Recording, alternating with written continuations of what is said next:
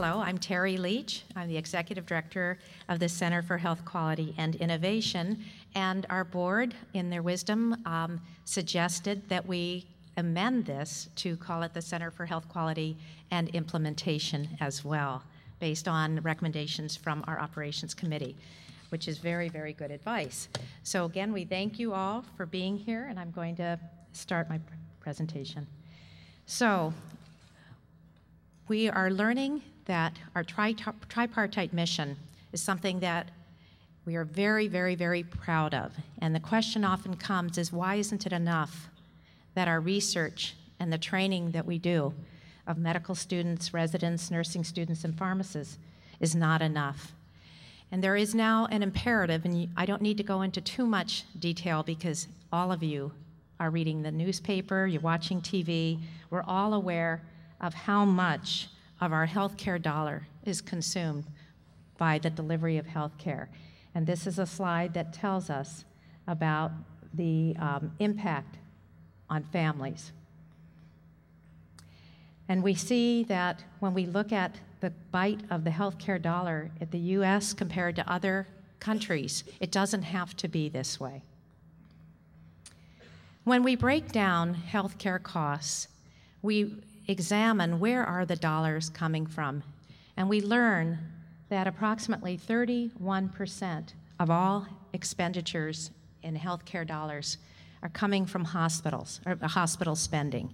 So no wonder that hospital costs are in the sights of all payers of healthcare. You can also look at the slide to see where other costs are coming from. And we know, for example, that pharmaceutical costs are increasing. The trend is going up for them as well. But if you're looking at what many people would think is the low hanging fruit, they would look at costs incurred in the hospital. Consider that approximately 75% of all healthcare spending comes from what is determined to be preventable, largely preventable diseases, behaviors, smoking, obesity related illnesses. Now, for those of you who've worked in and around hospitals for your entire career, you might be tempted to say, why is that our issue? Why is behavior driven behavior an issue that affects us? Okay. And consider, for example, that if trends continue, up to 20% of healthcare spending will be spent on obesity related diseases. Again, you might be tempted to ask, why? Especially for academic health centers, and especially for academic health centers like UC that are so well known for such uh, innovations as the cochlear implant or the nicotine patch. We've done so much to help all of us in the way we deliver care. Why is that our issue? You might also learn that about one third of Medicare spending occurs in the last two years of life, and yet we know that early palliative care not only improves patient satisfaction and significantly decreases costs, but there's at least one major study that lung cancer patients, when they're offered palliative care, actually live longer. And you might ask again, why is that a hospital executive's issue? Why do we care? And I tell you that the hospital of old is not the health system of the future. The new paradigm with healthcare reform is population management. And you may agree or disagree that this is where we should be going. But the fact is, the people that are paying for healthcare, many of whom are here today, and we look forward to hearing from them, are needing for all of us to get to the table and talk about where the healthcare costs are coming from and what is the role of prevention, what is the role of chronic disease management. Most importantly, in the fee for service world, which currently accounts for about 80% of spending in California, most individuals working in health policy believe that this is in our rear view mirror. It needs to be in our rear view mirror, and we will not be paid fee for service, but we will be paid fee for value. And for all of you who are currently working in some initiatives that are values based performance, and many of you here in this room, through either the DSRIP process or other processes, are finding that we are going to increasingly be asked to demonstrate value and not volume. So, of course, I show you in the slides the pictures of old paradigms, and the question will be where will UC be in the new paradigm of risk sharing? But I also say let's not throw everything out. Healthcare, for all of us who've worked in this in many different roles, um, many of you know I was a charge nurse and then uh, a hospital lawyer an ethics attorney, an IRB attorney, and then worked in the California State Senate as a policy, a health policy consultant. So pretty much have touched this for many, many, oh, also a public health nurse, one of my most important roles.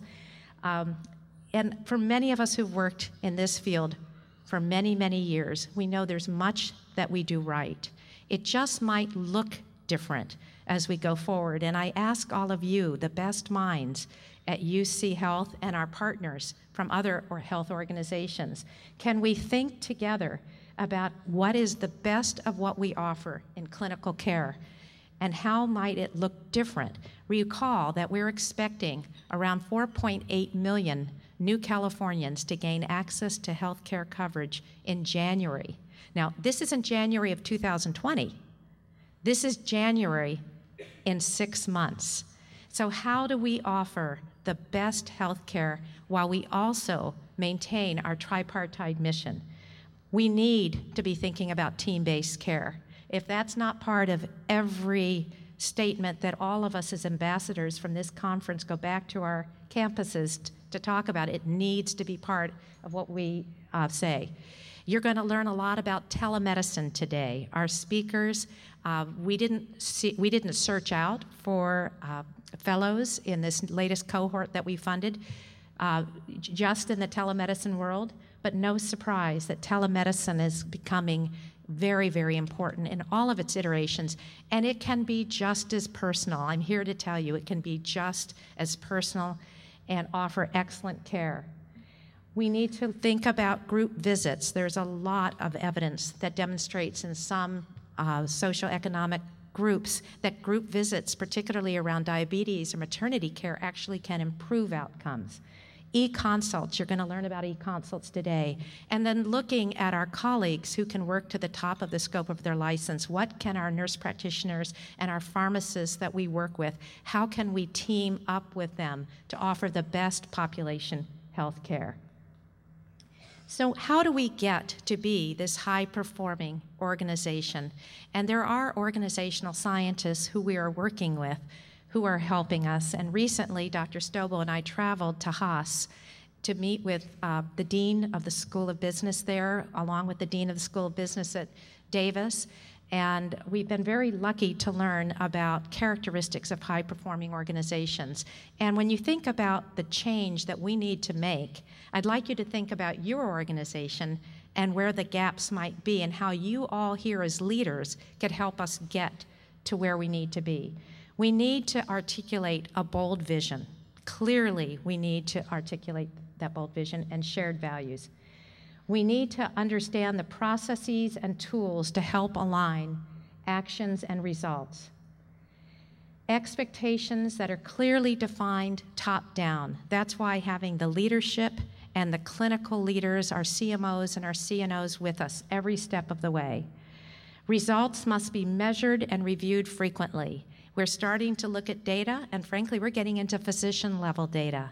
And we're going to be presenting this more regularly to all of you so we can help understand variations in cost and quality. And the results must be rewarded differentially. And the culture must be focused on maximizing everyone's uh, strengths and contributions. This is the mission statement for CHQI. And if it looks a lot like the triple aim, that's no surprise. The triple aim will be our North Star as we go forward and attempt to align ourselves here at UC Health in order to deliver the best quality health care, improving population health as we go along, and lowering costs, improving efficiency along the way. So, how do we do this through CHQI? We are, as Dr. Stobo said, a virtual center But we work very closely with the Operations Committee and with other experts that we convene regularly. In addition to the Operations Committee, who you saw um, a little while ago, we uh, work with the CMOs and CNOs on a very regular basis. We work with the systems quality officers on a regular basis, the patient experience officers. And you if you don't know, um, we have many other groups from around UC who are increasingly coming together, sharing best practices, disseminating practices. We want to foster that. We want the best practices that are identified at one of our campuses to be spread and implemented throughout UC. We are absolutely convinced that at least at one of our campuses, we have the best practices. We have the best quality. We know we have the best people. Now, what we want to do is support all of you so that you can implement those throughout UC Health. Recently, for example, I had the privilege of working with many of your primary care uh, redesign experts to bring all five campus primary care teams together to share best practices in primary care. And during the poster today session, you'll have an opportunity to get to know your primary care teams. That's an example of the kind of work we're doing at CHQI. We also identify best practices, disseminate best practices, and we fund, manage, and evaluate projects in your package, you'll see uh, that we have over 30 projects that we have identified. Very briefly, I want to share with you that we have two different types of cohorts. One is a fellowship, and for those individuals who will be speaking later today, these are individuals who applied based in part on the strength of their project, but also because their leadership identified them as the future leaders of UC Health. We have so much confidence in our fellows. So please congratulate them today when you see them. We all um, hope to retire soon and give them our jobs, and we're delighted with the work they're doing. We also have experimented with robust funding in our first round, and you'll meet several of them today in the poster session, giving very large projects, five campus projects in most cases, and we're learning from them the difficulties and, and impediments that exist in spreading best practices from one site to another.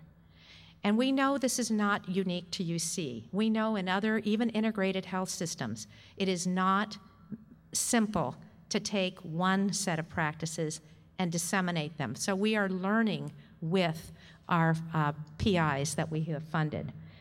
The whole point of this is to channel that vast intellectual capacity that you all know exists at UC and to take it from the kind of studies that might have provided some benefit and probably always did, but might have also sat on a shelf somewhere and gathered dust, and instead channel that vast, vast intellectual capacity into providing us with the boots on the ground and the intellectual heft to change the way we deliver care.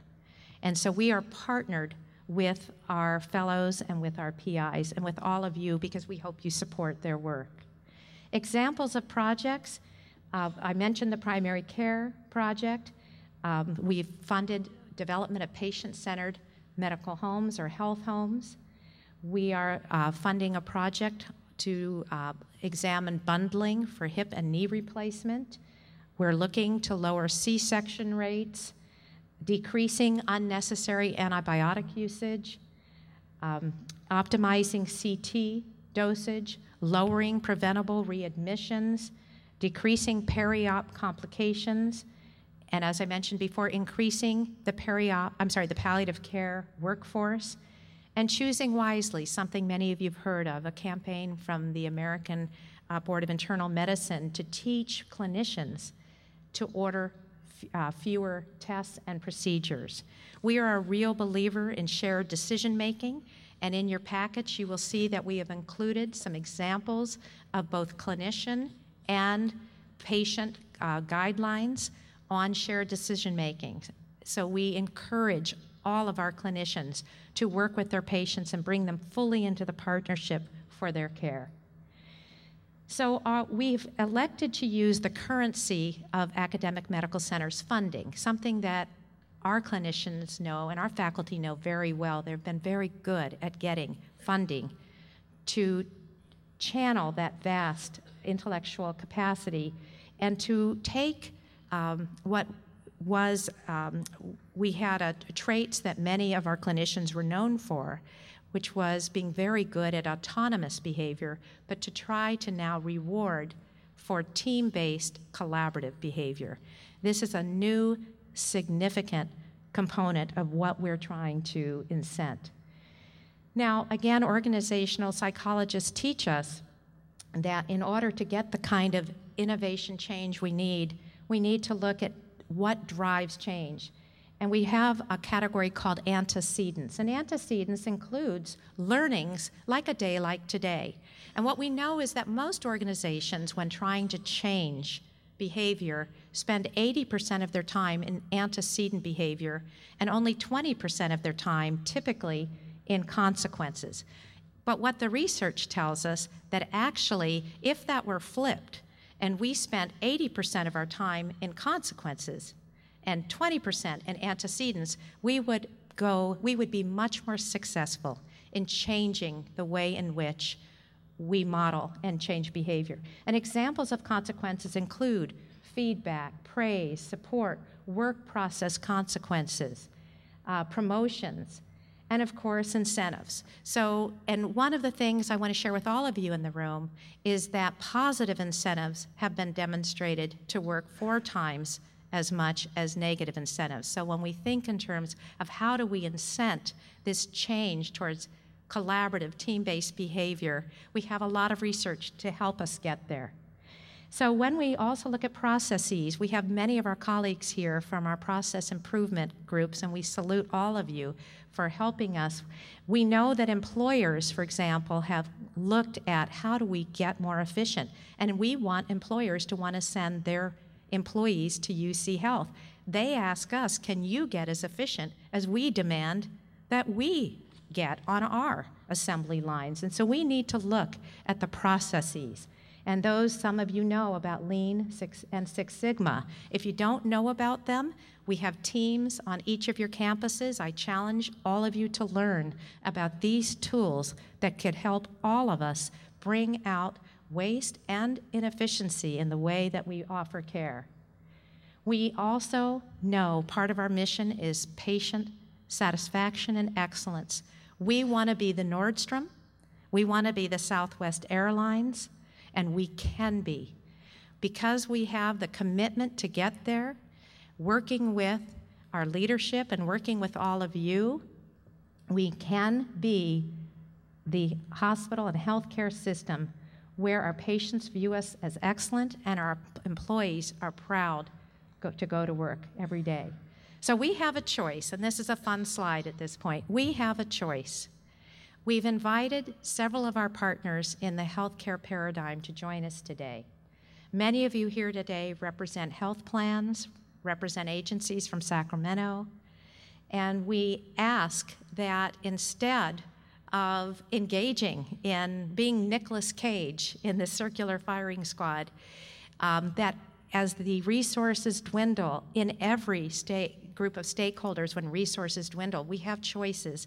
We can engage in this circular firing squad, or, in my view, more appropriately, we can work as a team. And of course, we're in Oakland, California. So we will be the Oakland A's, and we will be the team with all of you. And we welcome all of you who've come from outside of UC to uh, help us be the best that we can going forward.